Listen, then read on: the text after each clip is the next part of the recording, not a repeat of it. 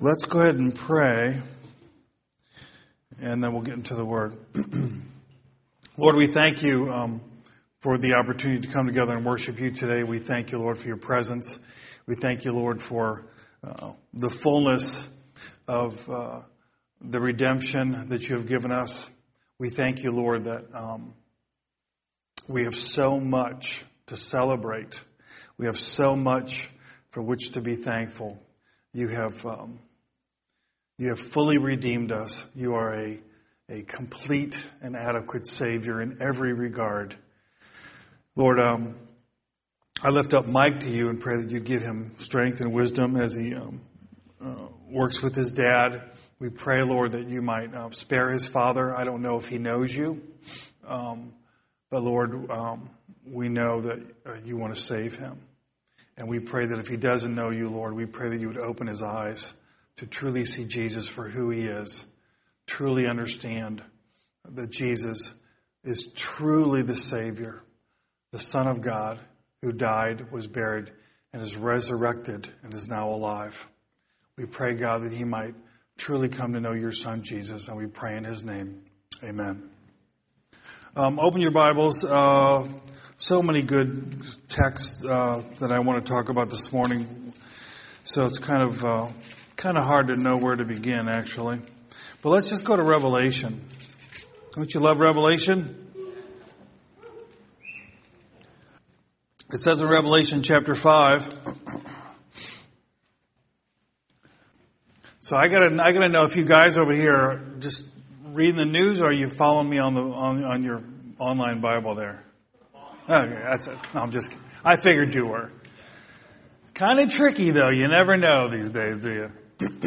Revelation 5, it says in verse 8, Now when he had taken the scroll, the four living creatures and 24 elders fell down before the Lamb, each having a harp and golden bowls full of incense, which are the prayers of the saints. We just sang about this, right? Day and night, night and day, let incense arise. That's what we're talking about here.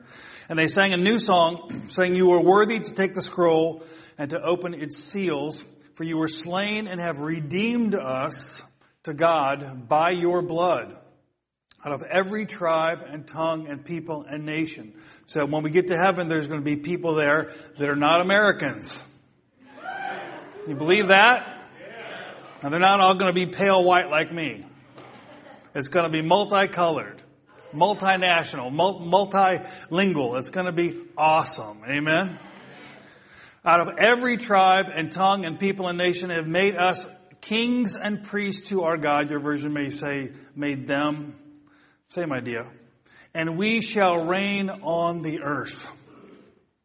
Here, this text, like many, refers to the, the, the reality and the benefits and the blessings of the redemption that we have in Christ Jesus. It says, For you were slain, verse 9, and have redeemed us to God. You have redeemed us to God by your blood. Now we've been talking about redemption as we first began to contemplate the Passover in light of the Lord's Supper. So today I want to um, talk about the benefits, some of the blessings of redemption. But before we do that, I want to review quickly some of the things that we've already said about redemption. So remember, Passover was Israel being redeemed out of bondage, out of Egypt. We know that Egypt represents sin in the world. Pharaoh is, of course, a type of Satan who keeps people in bondage, right? Just as Israel was redeemed by the paschal lamb, so we, the people of God, have been redeemed by the blood of the true paschal lamb, the lamb that takes away the sin of the world, Jesus Christ. Amen? This redemption is threefold. It is redemption, first of all, from the law. The Word of God says that we are born under the law, and that means that we are obligated to keep the law in order to be saved, if we want to live by the law.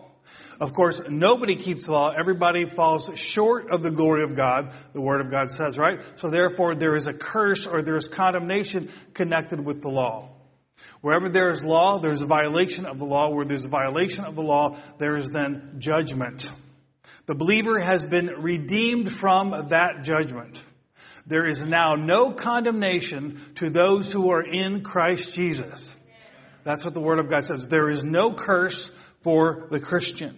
So we've been delivered from the law, uh, from its bondage, from its penalty, and from its curse. We've also been redeemed from sin. First of all, from the penalty of sin, and also from the power of sin. The Word of God says the strength of sin is the law. That is, the law excites the flesh to sin, believe it or not. Even though the law is good, we, being not good, respond to the law in such a way that the law actually uh, excites us to, to commit sin. You ever walk by uh, something and it says wet paint, do not touch? You got it. Neat. The Word of God says, apart from the law, sin is dead. The believer is freed from the law by the body of Christ, and therefore we are freed from the sinful impulses which move by the law. Therefore we are now alive unto God.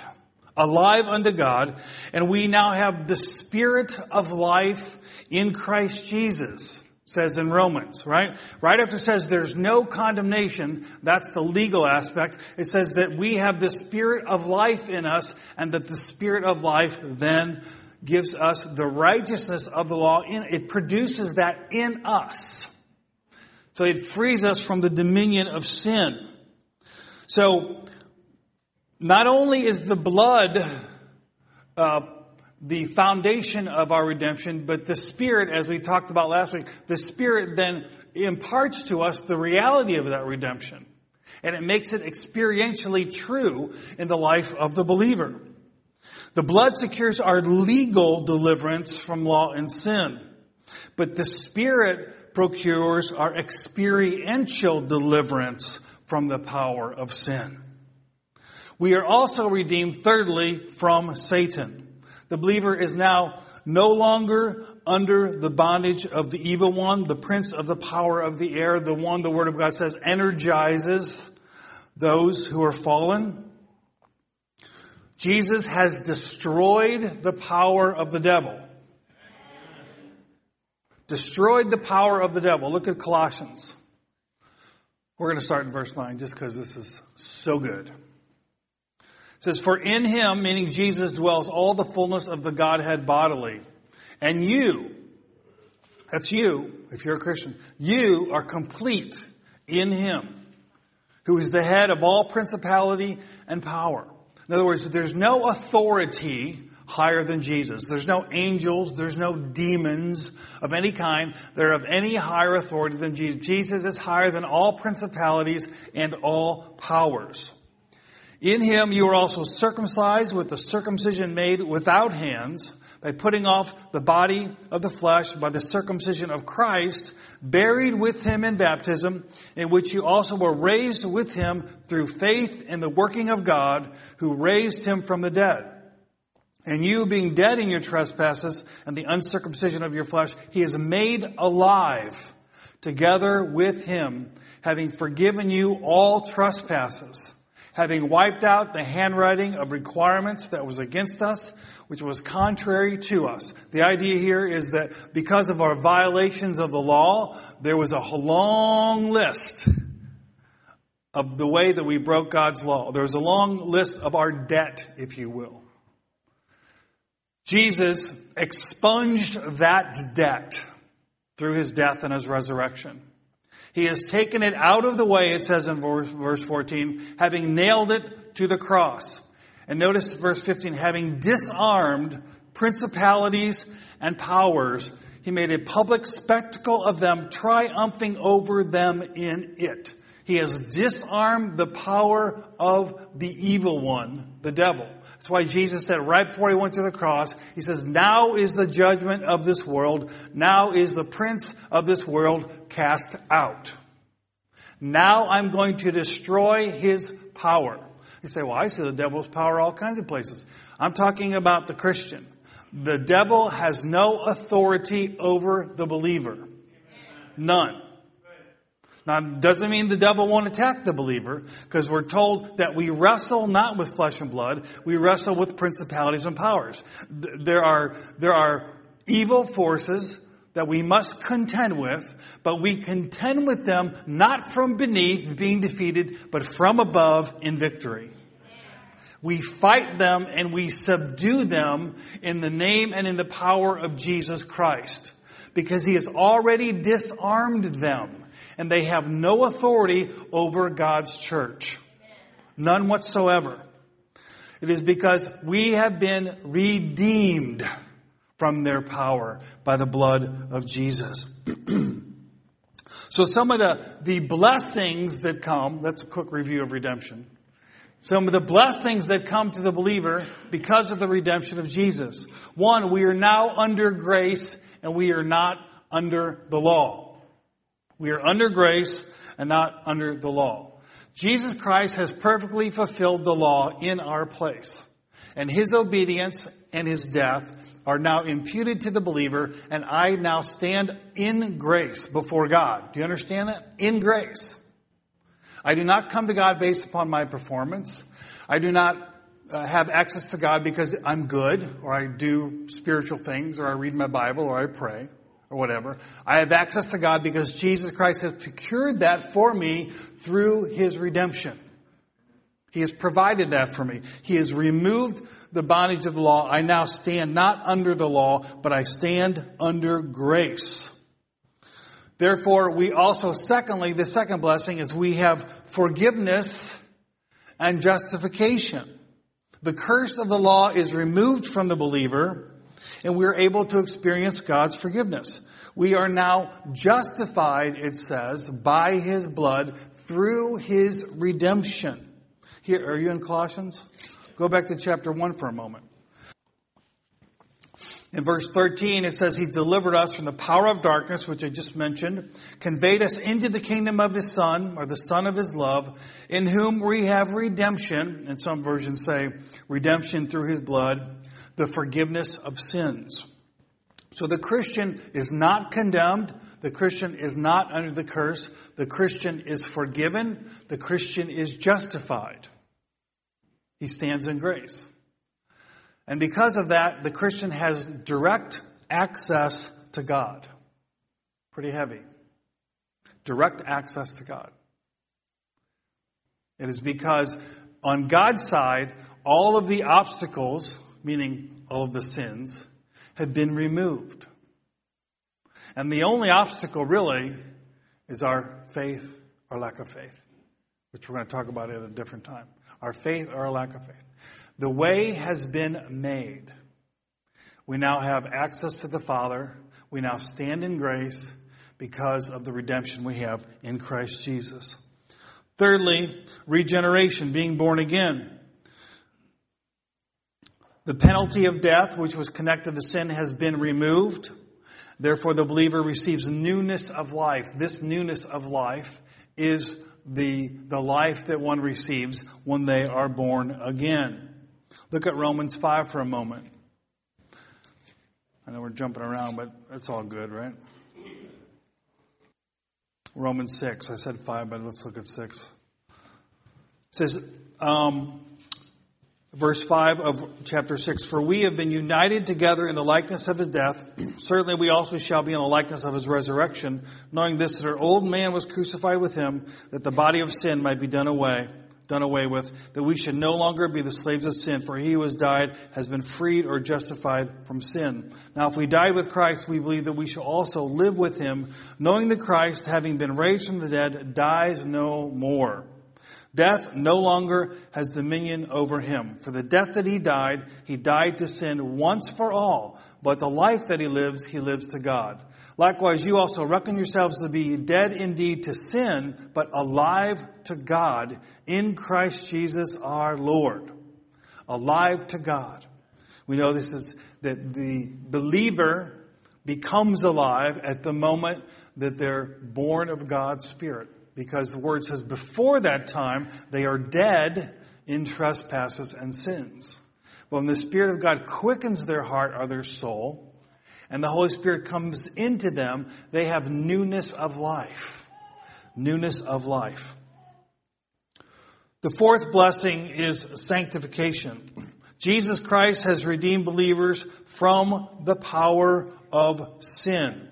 we could just go on in Romans and see this right here. He says, after he says, well, let's just start in 11 again. Likewise, you also reckon yourselves to be dead indeed to sin, but alive to God in Christ Jesus our Lord. Therefore, do not let sin reign in your mortal body that you should obey it in its lusts.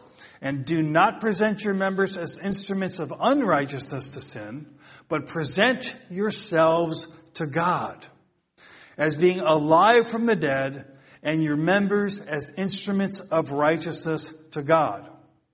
For sin shall not have dominion over you, for you are not under law, but you are under grace. What then? Shall we sin because we're not under law but under grace? Certainly not. May it never be. Do you not know that to whom you present yourselves slaves to obey, you are that one slaves whom you obey, whether of sin leading to death or of obedience leading to righteousness? But God be thanked that though you were slaves of sin, yet you obeyed from the heart that form of doctrine to which you were delivered. And having been set free from sin, you became slaves of righteousness. Go to uh, Titus chapter 2 for a moment.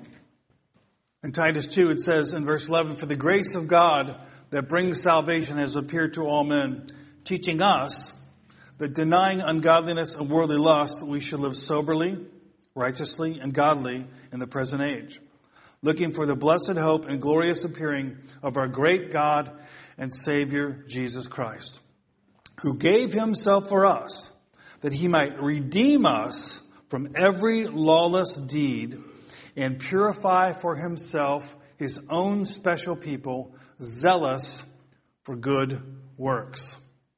These things speak, exhort, and rebuke with all authority, and let no one despise you. It's Paul's exhortation to Timothy. So the, the blessing, one of the blessings of redemption is that because the power of sin has been broken, the, the believer is now able to live a holy life. A holy life. The believer is able to live a victorious life. Because God has given the believer, has first freed through redemption the believer from the law, from the dominion of sin and has given the believer the Holy Spirit through the new birth. And it is the, the work of the Spirit to empower the Christian to live in a way that is pleasing to God. And so every Christian has the power to walk in victory over sin. No Christian needs to be defeated. No Christian needs to fail. No, no Christian needs to, to be in bondage because the redemption of Jesus Christ is a full and complete redemption. Lastly, adoption. The privilege of adoption, the blessing of adoption. Adoption is the full redemption of our bodies from all corruption as well as our future inheritance as co-heirs with Jesus Christ. Look at Romans 8. Romans chapter 8.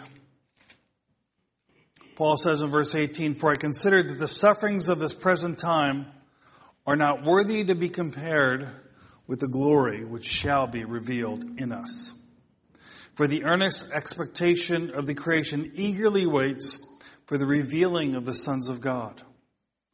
For the creation was subjected to futility, not willingly, but because of him who subjected it in hope because the creation itself also will be delivered from the bondage of corruption into the glorious liberty of the children of God. For we know that the whole creation groans and labors with birth pangs together until now.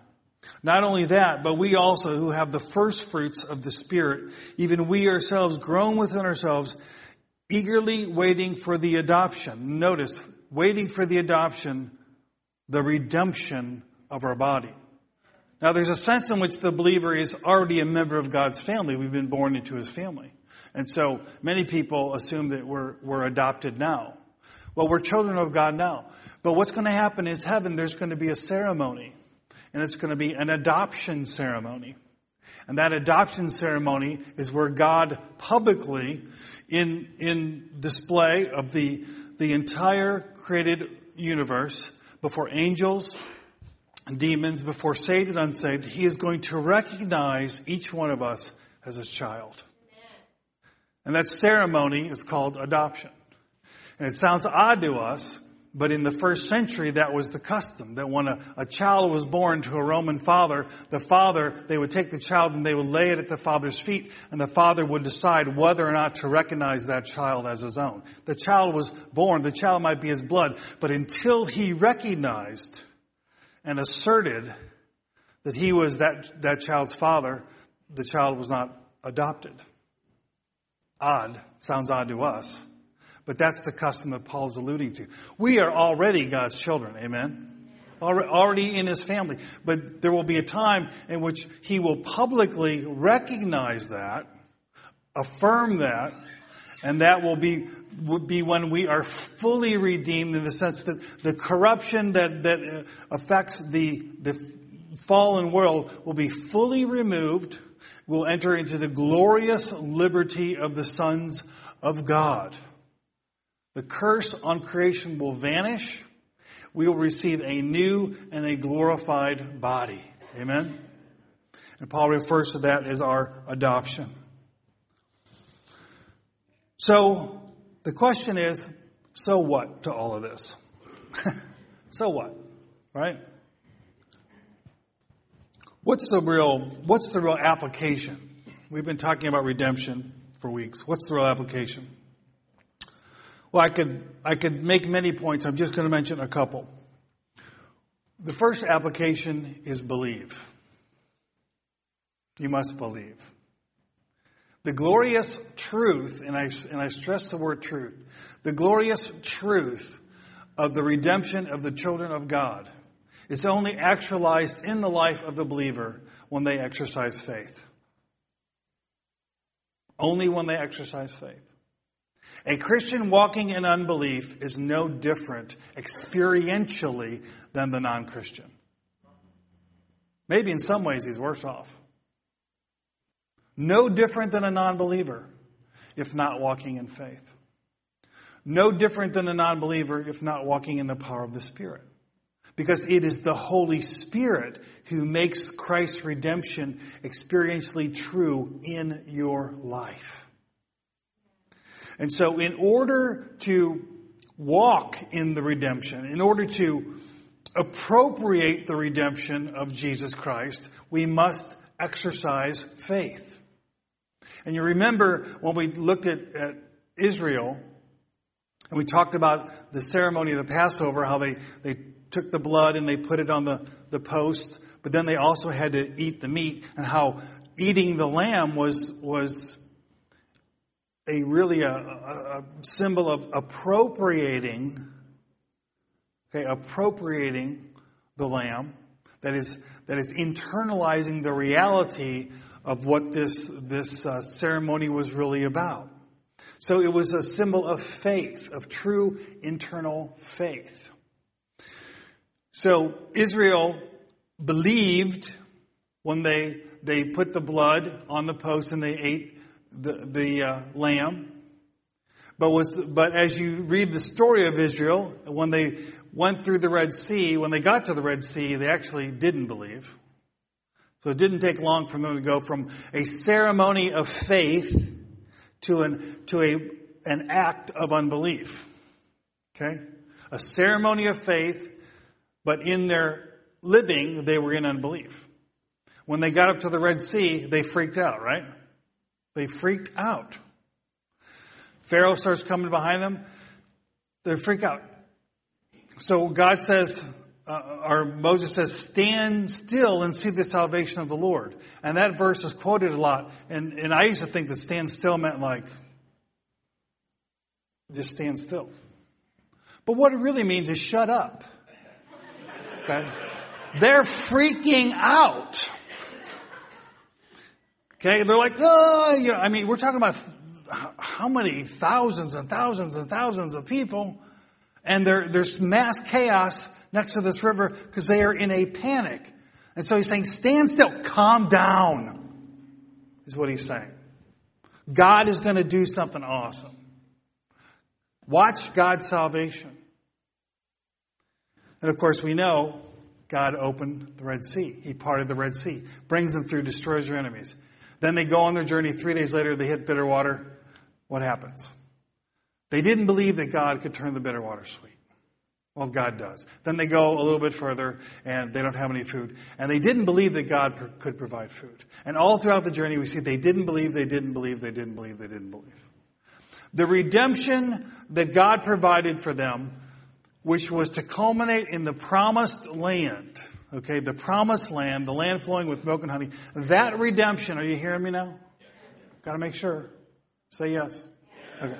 That redemption of that generation was never realized because they didn't believe. The first generation of Israelites did not go into the promised land. A handful did. Moses didn't even get to go in. Aaron didn't get to go in. Joshua went in, Caleb went in, handful of them went in. The first generation did not go in, and the main reason was, is they didn't believe. And when you read the story, they were brought up right to the border of the promised land. They were there, ready to go. God sends the spies in. The spies come back. Joshua and Caleb say, this is awesome, man. This is a great place. They got good food there. Let's do it. Let's take it. They brought back, you know, the grapes and the pomegranates and they tasted the fruit. This is a good place. Well, the ten other spies like, eh, I don't know if I want to do this because there's really big guys in there. There's giants in the land, right? Uh, I'm afraid. See, fear is the opposite of faith. They didn't have faith. Joshua, Joshua and Caleb like, we can do this, man. God is for us. God's on our side. God's going to fight for us. Let's go. Let's, let's go in. And, and, the, and the negative spies, the fearful spies, influenced the people. And then what happened was all of the congregation of Israel said, let's stone Joshua and Caleb. The guys that are giving good news get stoned. How do you like that? Israel was right on the border. That generation was right on the border. God had redeemed them from bondage. God had promised them a land flowing with milk and honey, and they were right on the border, and they did not go in. That, because of their refusal to go in, right at the border. Because of their refusal to go in, God said, fine. You don't want to go in? You're not going in. And that generation died in the wilderness. And God took the children in. He took the children in, of course, they were adults by then, because God was fulfilling His promise. But His promise is not fulfilled to unbelief. It's only fulfilled to faith. Faith is the means by which we claim, hold on to, and receive the promises of God. Everything, are you hearing me now? Because everything that God wants to give you through the redemption of Jesus Christ, everything that we've talked about, standing in grace, access to God, sanctification, power over sin, power over the devil, all of this, which is part of the redemption of the Lord Jesus Christ, this is your promised land. This is your milk and honey. This is what God has promised you, the Christian. But you only get it through faith. If you don't believe, you don't receive. It's really that simple. If you don't believe, you don't receive. It's easy for us to blame God for things when in fact the real issue is us.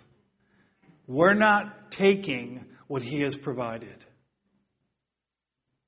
We're not taking what He's provided. That's why James says in chapter 1 when you're tempted, don't blame God as if the problem's God. That's not the problem. God's good. He's the Father of lights, all good gifts, right? He's good. He's not the problem. The problem's in, in your heart, he's saying. The redemption of the Lord Jesus Christ for His church is a full and complete redemption. I've been saying that over and over and over. And the reason is the Holy Spirit keeps on telling me, say it over and over and over. Because I actually didn't want to talk about this today. And the Holy Spirit said, you need to say it over and over and over. Because some people are not hearing you. They're not hearing what you're saying. They're not understanding or they're not hearing the fact that I've given them a full redemption. They are not, they are not appropriating the redemption that I have given them in my son Jesus Christ. So I have to say it over and over and over. The redemption of the Lord Jesus Christ is full and complete redemption and that He has provided you, if you are a Christian, with life, with power, with victory, with grace, and it's all accessible to you if you believe. Unbelief leads to the wilderness. Faith leads to the promised land. The second thing, second application is stand fast. We have been brought out of bondage from law, from sin, from Satan, and we are exhorted in the word to stand fast in our liberty with which Christ has made us free. now, that context in Galatians where Paul says that, he's mainly saying stand fast in your freedom from law. Don't go back into legalism. If I asked you, are you legalistic? You'd say no. But you know what? Some of us are. And it works its way out in different ways. Um, but the evidence of that is very simple. Do you have free access to God? And if you don't, if you feel that you have to do something and then you have access to God, then you're a legalist. And remember, we're all Pharisees in, by nature. That is the flesh. The flesh is just loves religion. I mean, it does. The, in spite of the new atheists who are a handful of people, the vast majority of people on the globe are religious. They believe in a God, they go to church, they go to synagogue, they go to mosque, whatever they do. People are religious. But we're Pharisees. We, we, want to justify ourselves. We want to do good works so that we feel good about ourselves. We, we want to feel that we have contributed some way to our acceptance with God. That's legalism. We contribute nothing. Nothing to thy cross I bring, right? Nothing. We are saved by grace through faith, not of works. Nothing. Well, the good news is because I don't contribute anything, none of those things can keep me from access to God.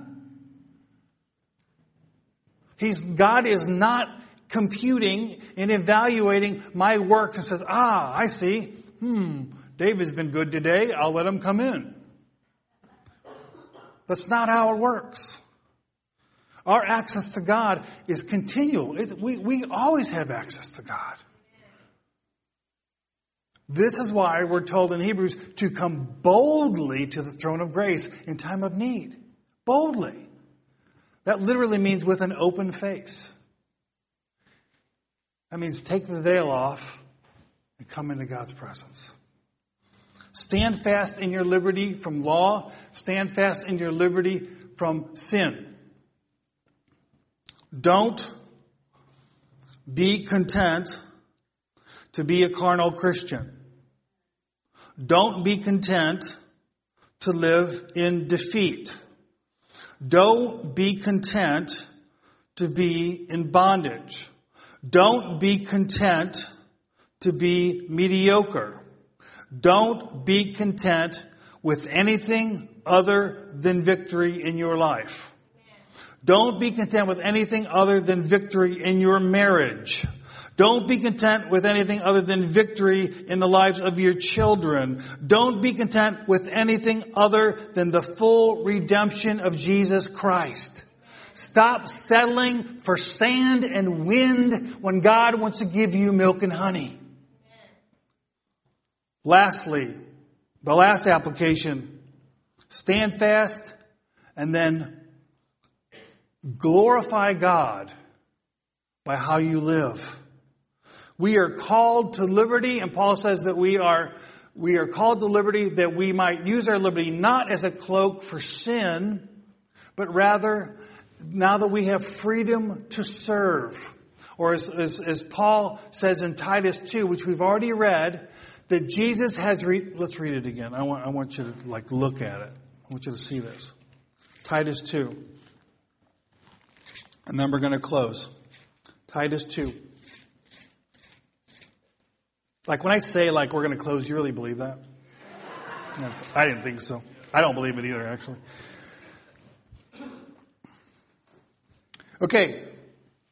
Jesus, verse 14, Titus 2.14, He gave Himself for us that He might redeem us from every lawless deed. That's, that's the victory that He can give you in the Christian life. Every lawless deed. Amen? But notice he doesn't stop there. He says, and purify for himself his own special people, zealous for good works. Those of us who are redeemed and set free are set free to serve. We're set free to do good. We're set free to minister. We're set free to proclaim. We are set free to minister healing. We are set free so that we can be agents of God's mercy and love and redemption to other people. We are redeemed to bring God glory by our lives. And it is a full, full redemption. Amen? Amen. Let's stand together. Lord, we thank you um, for the riches that you have given us, the wealth that we have, Lord, in you. I pray, Lord, for every one of us that we would um, appropriate what you've given us through faith, that we'd walk it out, that we would um, truly be a people that stand fast in our liberty, a people that are zealous for good works, a people that live in the promised land. Thank you, Jesus, for everything that you've done. We thank you that your salvation is full and complete. And we give you all the honor and glory. Amen.